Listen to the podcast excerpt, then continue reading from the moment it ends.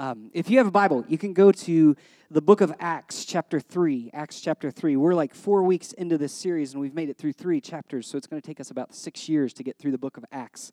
Uh, but Acts chapter 3 is where we're going to be.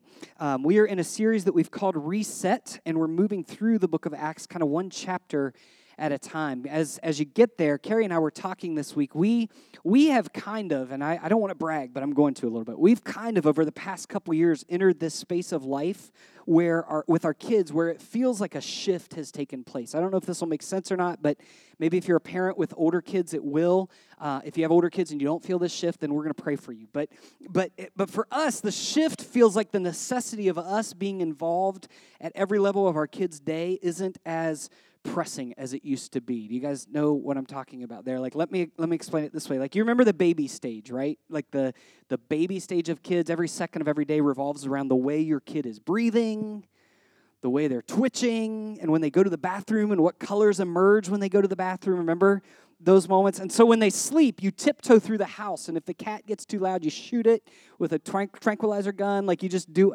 Some of you killed the cat already, but when the baby sleeps, you go as quick as you can to the bedroom just for a nap. That's it. Like, that's all you're going to do. You're going there to rest. You're playing with them. You're feeding them. You're burping them. Whatever it takes, they are the center of the world, of your world. And you eat when they let you. And if you don't, you lose weight. And praise be to God, right? They, that's what happens. They, they, that's just how it goes. You sleep when they sleep. And then toddlerhood comes, and it's built around a motto that they don't tell you, but everybody gets it. And the motto is simple don't let them die right? Like toddlerhood is just don't let them die. Like they get legs that help them stand up, but they walk like drunk people and they touch everything and try to eat things that can poison them and stick their fingers in sockets. And it's just simple. If you have a toddler, don't let them die. And listen, I get that the teenager stuff is tough. There are emotions. There are emotions in my house right now. There's drama at times, but for us, and I'm not prescribing this to anyone else who feels differently, but this is just us. For us, with a 10th grader, an 8th grader, a 5th grader, and one gainfully employed adult, well done, Stephanie. We feel like right now, at least, we can breathe a little bit. Like if they eat poison at this point, it's kind of their fault. My, my parents are not happy about this.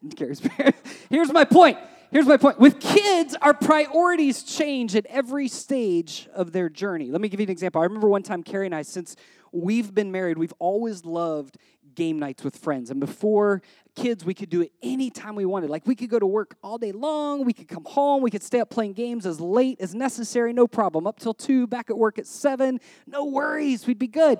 But then with kids, when the babies were born and our, our first two girls were 21 months apart, we couldn't stay awake past 9 p.m. Like there was no way.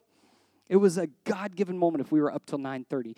And, and we were just trying to keep them alive, not kill ourselves or each other in the process. So game nights went away, and when they slept, we fell into bed. But here's what happened. There's this game, right? I believe it's the perfect board game called Settlers of Catan. Anybody played it? Settlers of Catan is an amazing game. And we started playing it with friends right before the girls were born, and it was amazing. We love it. And when you see Adam Burnside, make sure you tell him that you heard I'm a way better player than he is. And so, when we had Malia and we couldn't play it for like first 20 months or so, we were really missing game nights. So here's what happened. Just about the time Presley was born and Carrie was ready to go insane from diaper fatigue, we met some new friends and decided to have them come over for a game night. We got brave to play Catan. They loved the game. We loved the game. We needed a fun night. So we decided to suck it up and they came and played at like 8 p.m. We were so proud of ourselves. I got the kids to bed. We ate some sugar, drank some caffeine, and we jumped in. And about 11 p.m., Carrie and I started glancing at each other and kind of doing that communication thing that only married couples can do where you don't talk, but you know what you're saying. And we were like, this is over. Like, we're ready to go home. Like, you talk in full paragraphs with your eyes. Everybody get this? And we basically said to each other, it's time for these people to leave if they want any chance of staying our friends. The problem was they didn't have any kids.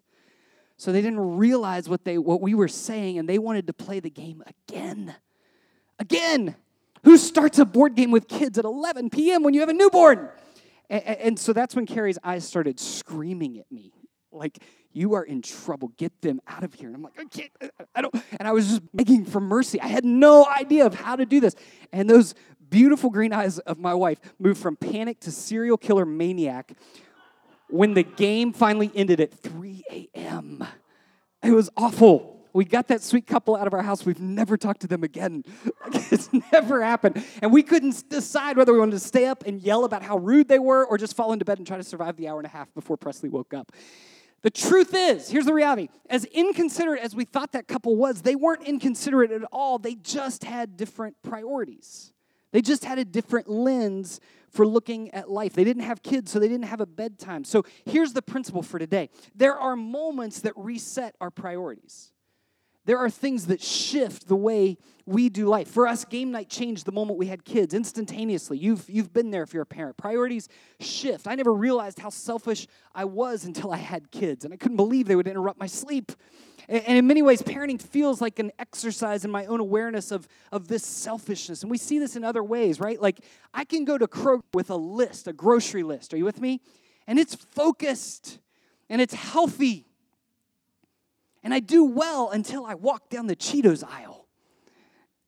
And then that list doesn't matter because my priorities change, right, guys? Amen? Come on.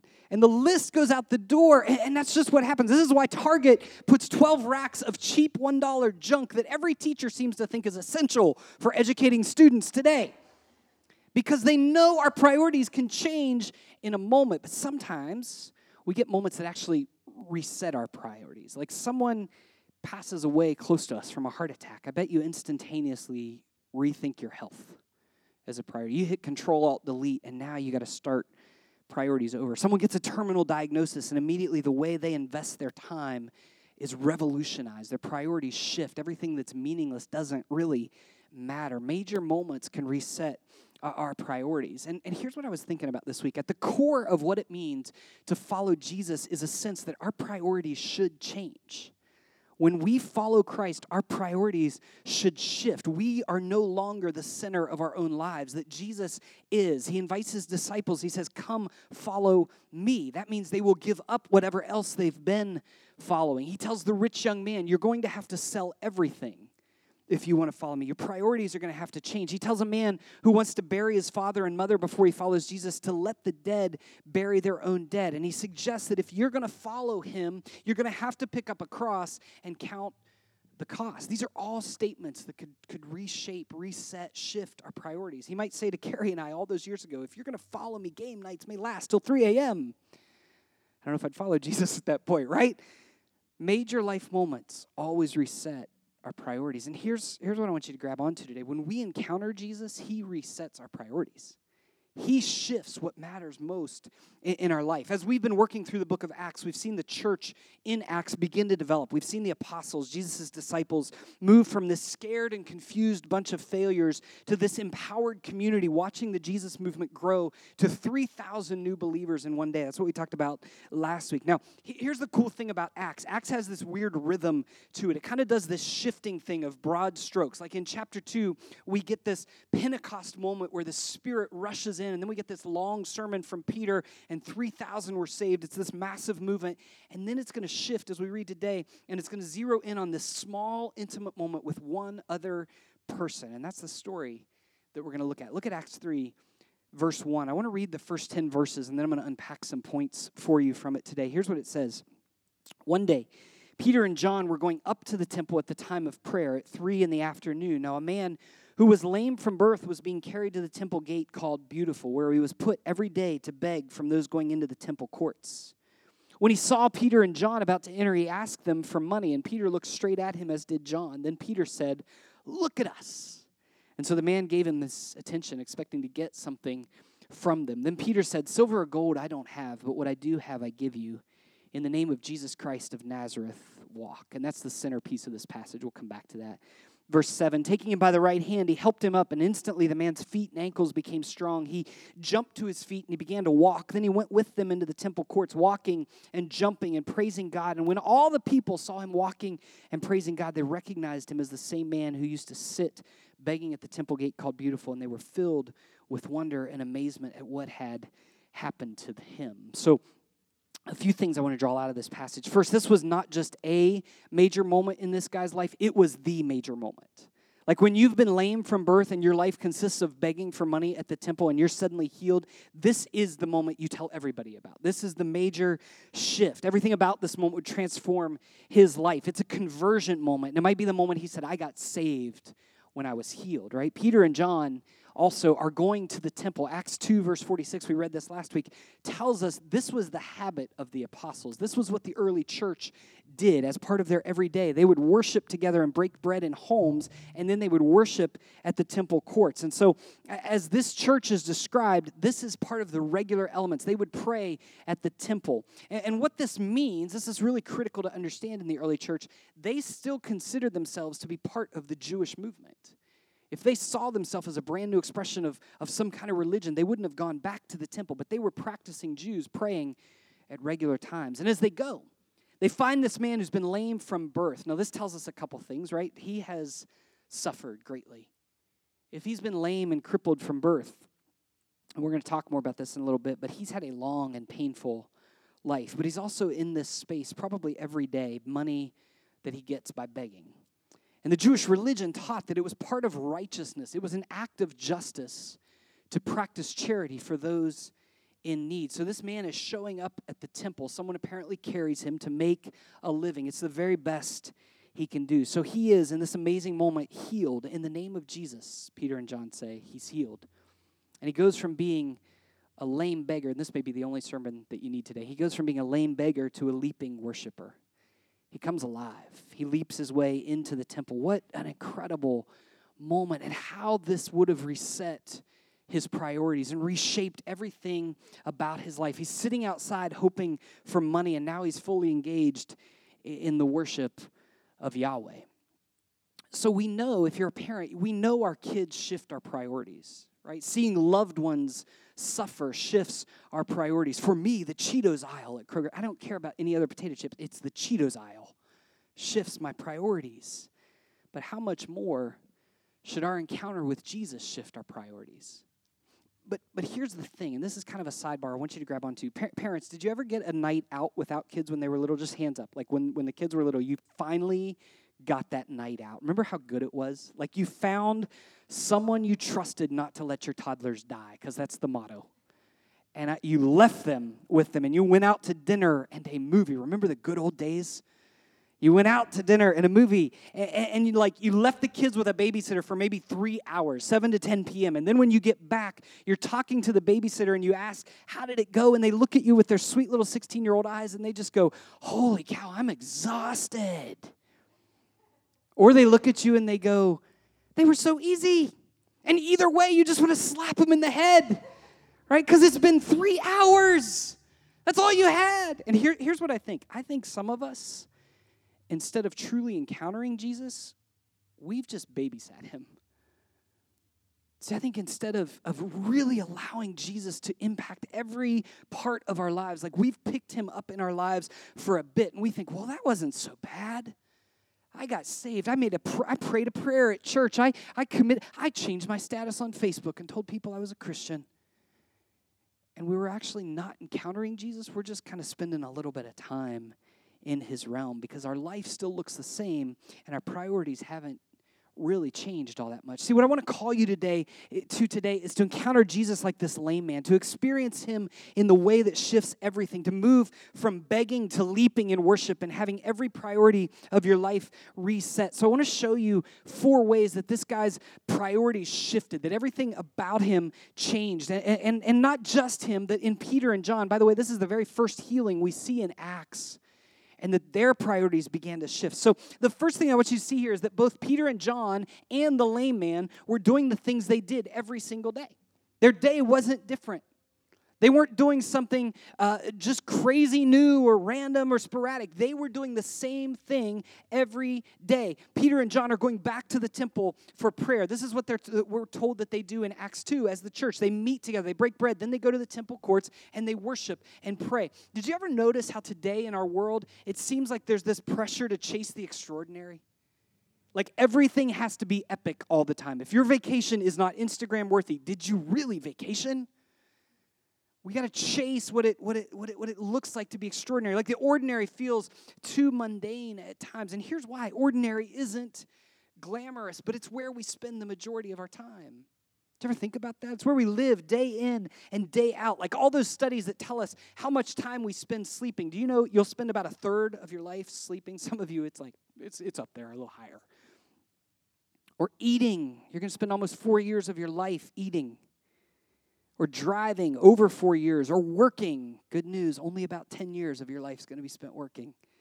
Or watching TV, about nine years. Well done, some of you we look at those things and it can feel like we're just stuck in the mundane and people don't really post pictures of the mundane like nobody puts a shot up going brush my teeth again hey i won today look at me we don't do that but we do chase the extraordinary. We take the resources we work for, the money, the vacation time, and we do everything we can to create the extraordinary. We post these epic pictures of our vacations that send us incredibly deep into debt, and we live with so much energy, energy going to create amazing moments, extraordinary moments. And I think the first shift in priorities we see here, and the first shift we need to adopt with our priorities, is a shift from chasing extraordinary to finding the extra in the ordinary.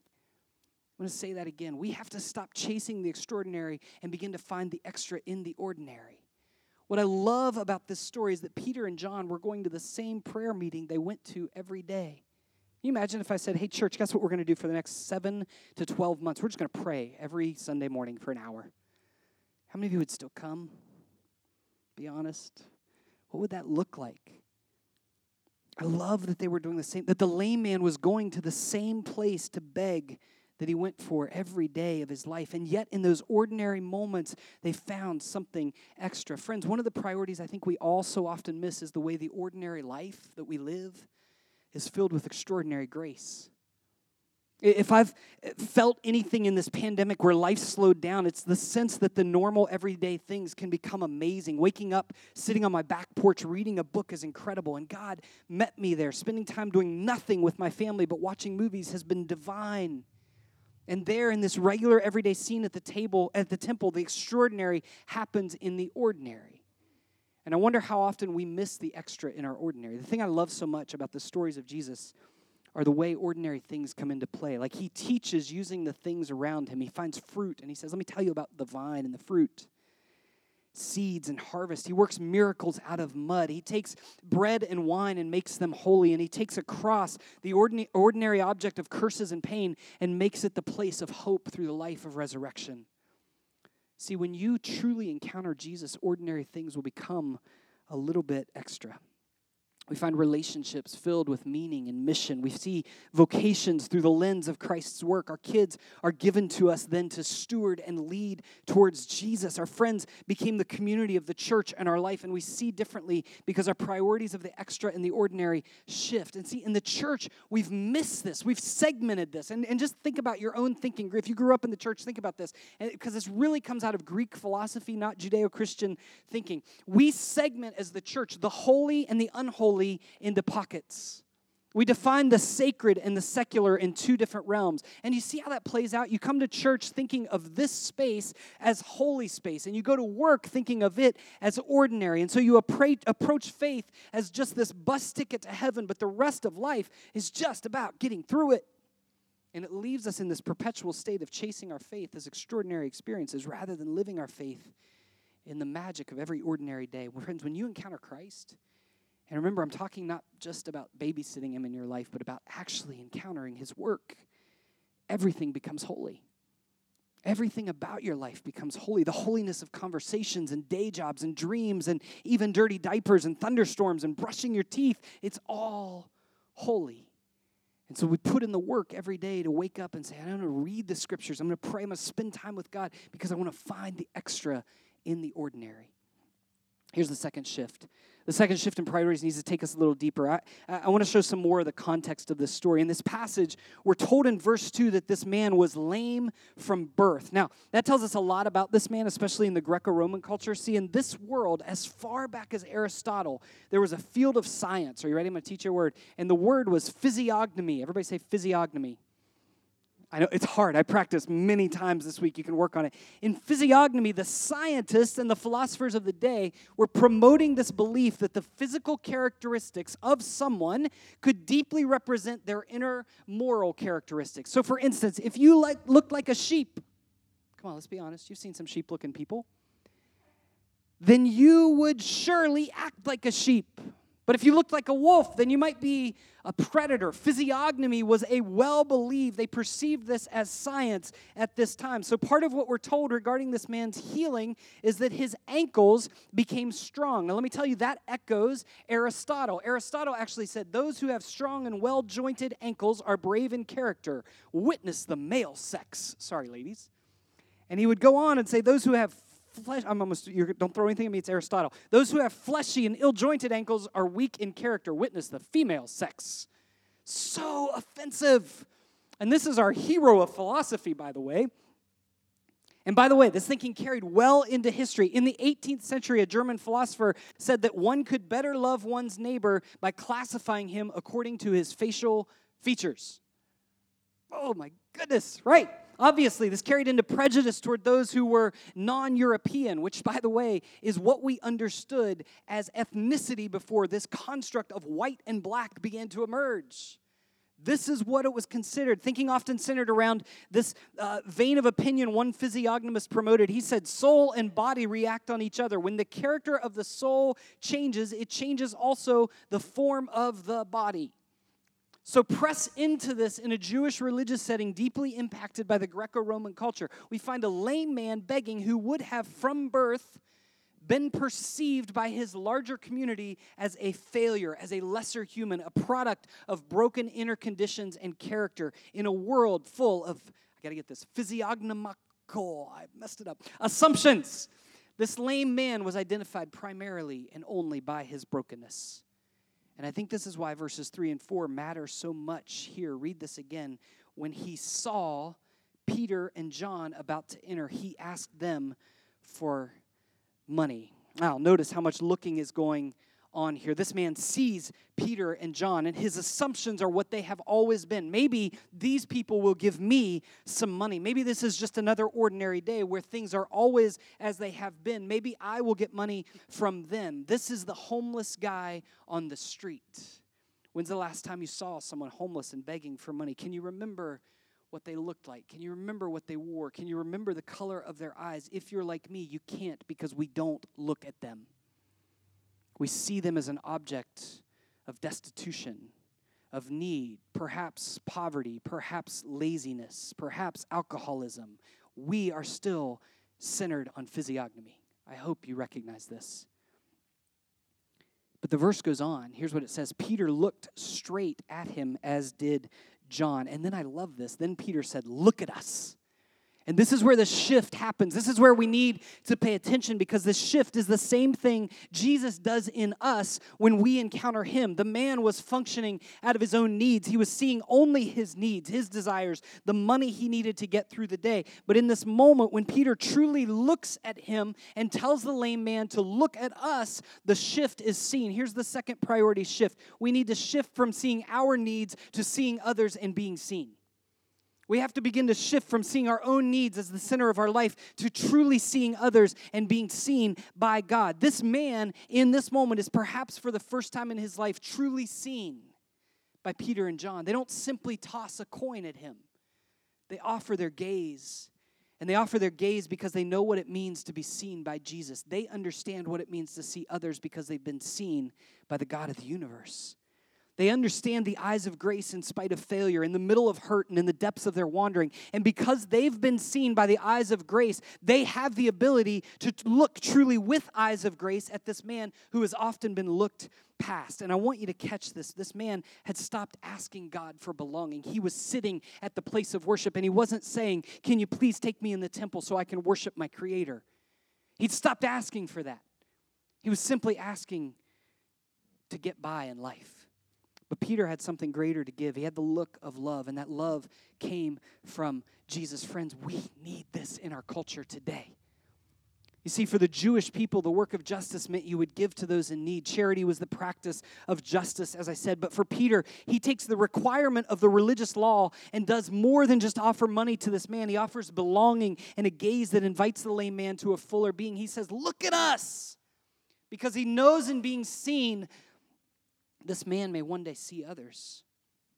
Friends, if you think that the incredible polarity and anger we see ripping us apart today over issues of politics, race, religion, are just issues, and people just don't get it, whatever side you're on, then you're missing what God wants to say. These issues are more than that, they're the chance to see others who are hurting, who are broken, who are lonely, angry, abused, abandoned, and suffering in the hands of injustice. And if you think we are past the days of physiognomy where we make assumptions of character based on surface perceptions of appearance, then you're missing the opportunity to follow Christ into a world that's hurting.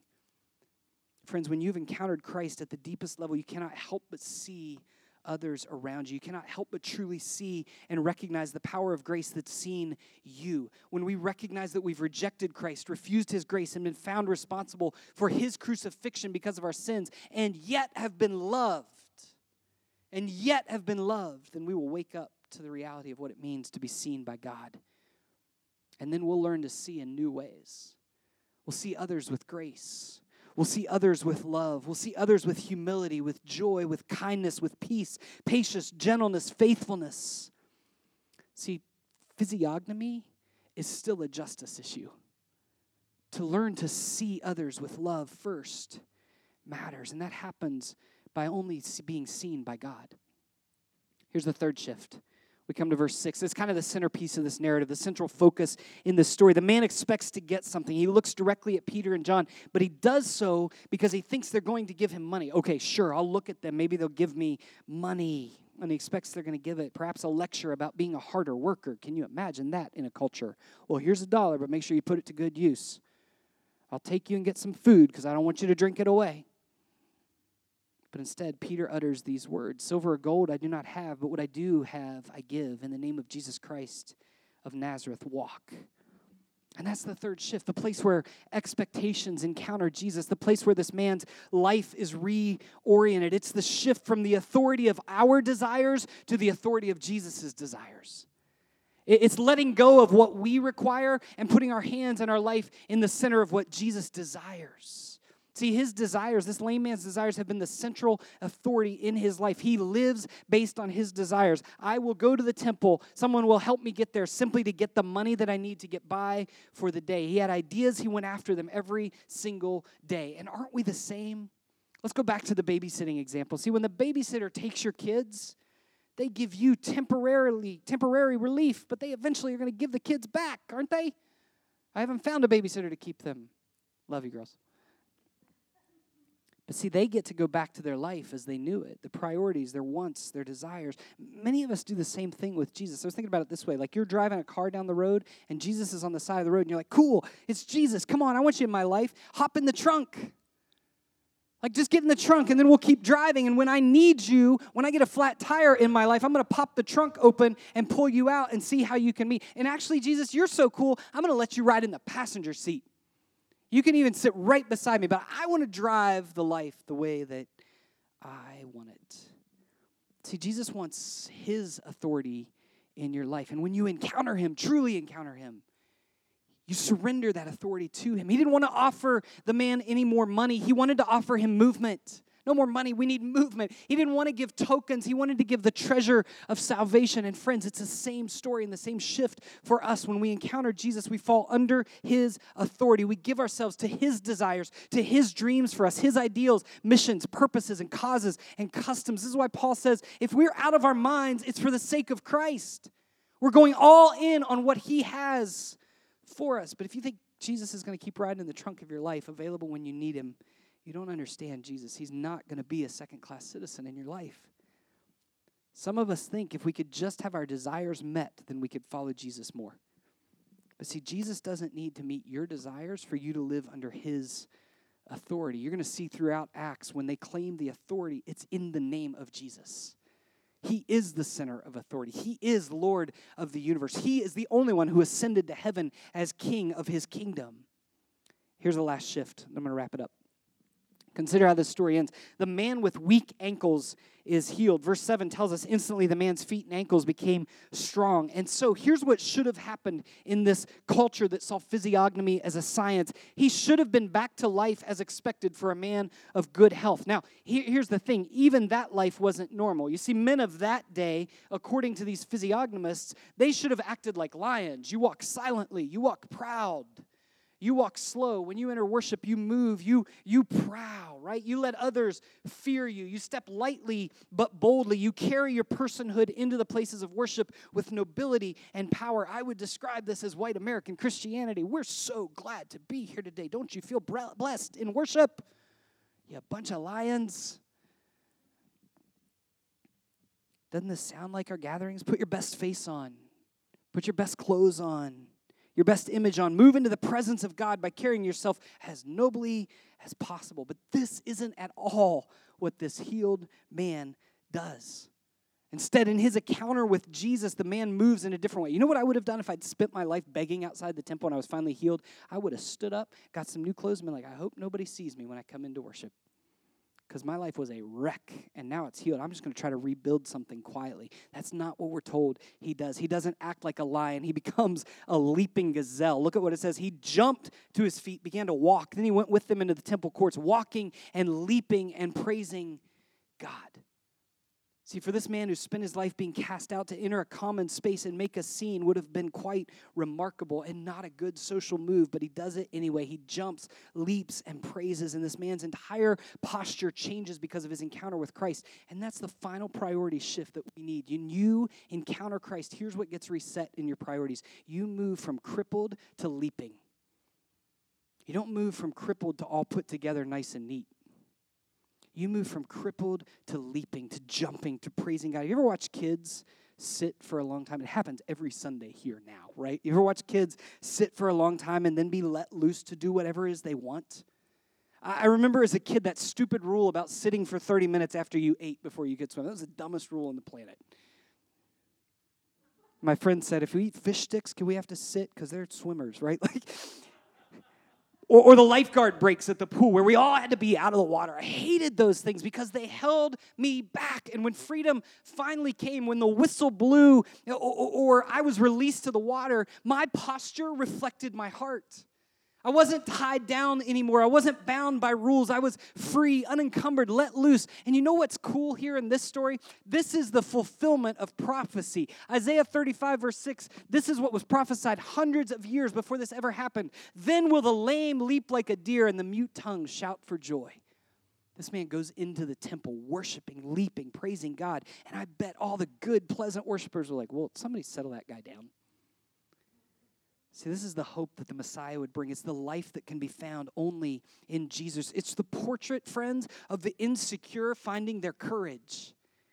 The man from inactivity, moving from inactivity to walking, from paralysis to praise. He moves from being helped up to leaping freely. And I love this so much because it doesn't look like our church today. It looks like this crazy chaos where, where what we have is all these serious faces and everybody's just, oh, they ask us to clap, so I'll give him a verse. That's all he gets. And then when the drums break and there's no guitar, we'll clap again to make him think we're still doing it, right? Like that's that's what we think. Instead, this man is doing what St. Ambrose taught us. The movement of the body is a sort of a voice for the soul. I love that. The movement of the body is a voice for the soul. This man's let loose. His priorities have shifted. No longer does he merely try to fit in and go unknown. Now he wants to carry boldness for the sake of others, knowing the God who's healed him. And it works. The story closes by saying, when the people saw him walking and praising God, they recognized him as the same man who used to sit begging at the temple gates called Beautiful. This is church, right? Like, did you see who's here? Did you see who came in? Can you believe that they showed up? How did he get in here? Did somebody carry him? Did they set him in the pew? What is going on? Did you hear about his marriage? His marriage fell apart. Right? Does this sound like church? But it says they were filled with wonder and amazement at what had happened to him. This is so powerful, right? They recognized him as the same man who used to sit begging. And because of his encounter, his priorities have shifted. They're filled with wonder and amazement. And friends, this is what happens at the beautiful gates. Did you notice the name? The beautiful gate of worship. You know, they can't figure out where this gate actually was in the temple. Isn't this cool? Where is the beautiful gate? It's anywhere someone encounters Christ. It's anywhere. It's beautiful anywhere someone encounters Christ and their lives start to look different. And as your life starts to look different, people around, you know what the most, the greatest tool for reaching others who are lost is? People who are no longer insecure but come leaping into the presence of God.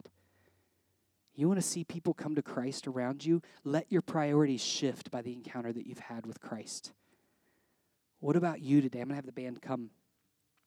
Are you seeing the extra in the ordinary?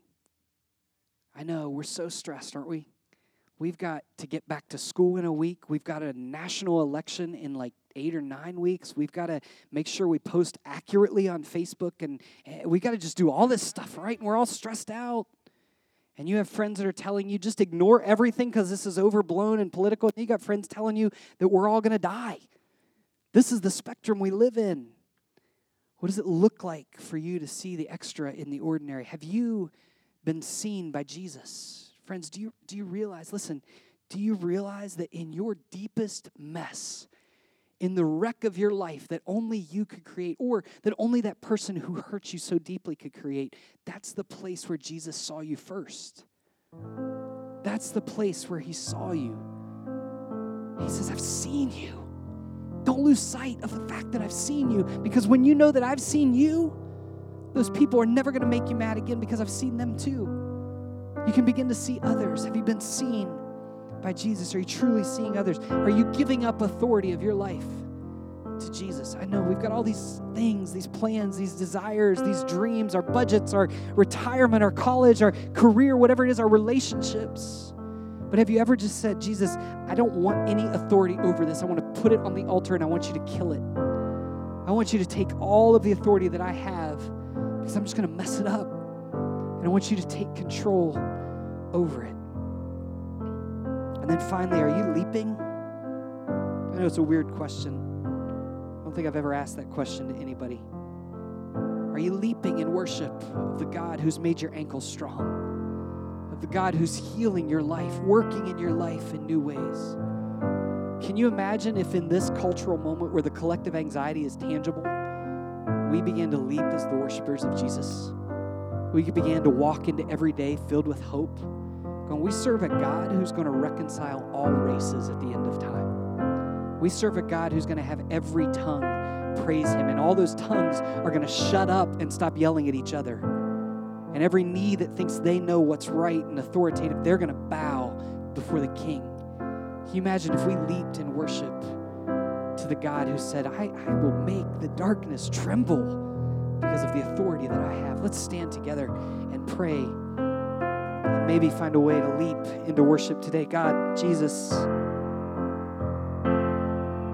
thank you for that moment at the temple. Thank you for the story of that man. Jesus, I can't wait to get to heaven and find out what his name was. I can't wait for him to teach me how to jump. Lord, show us what it means to have our priorities reset.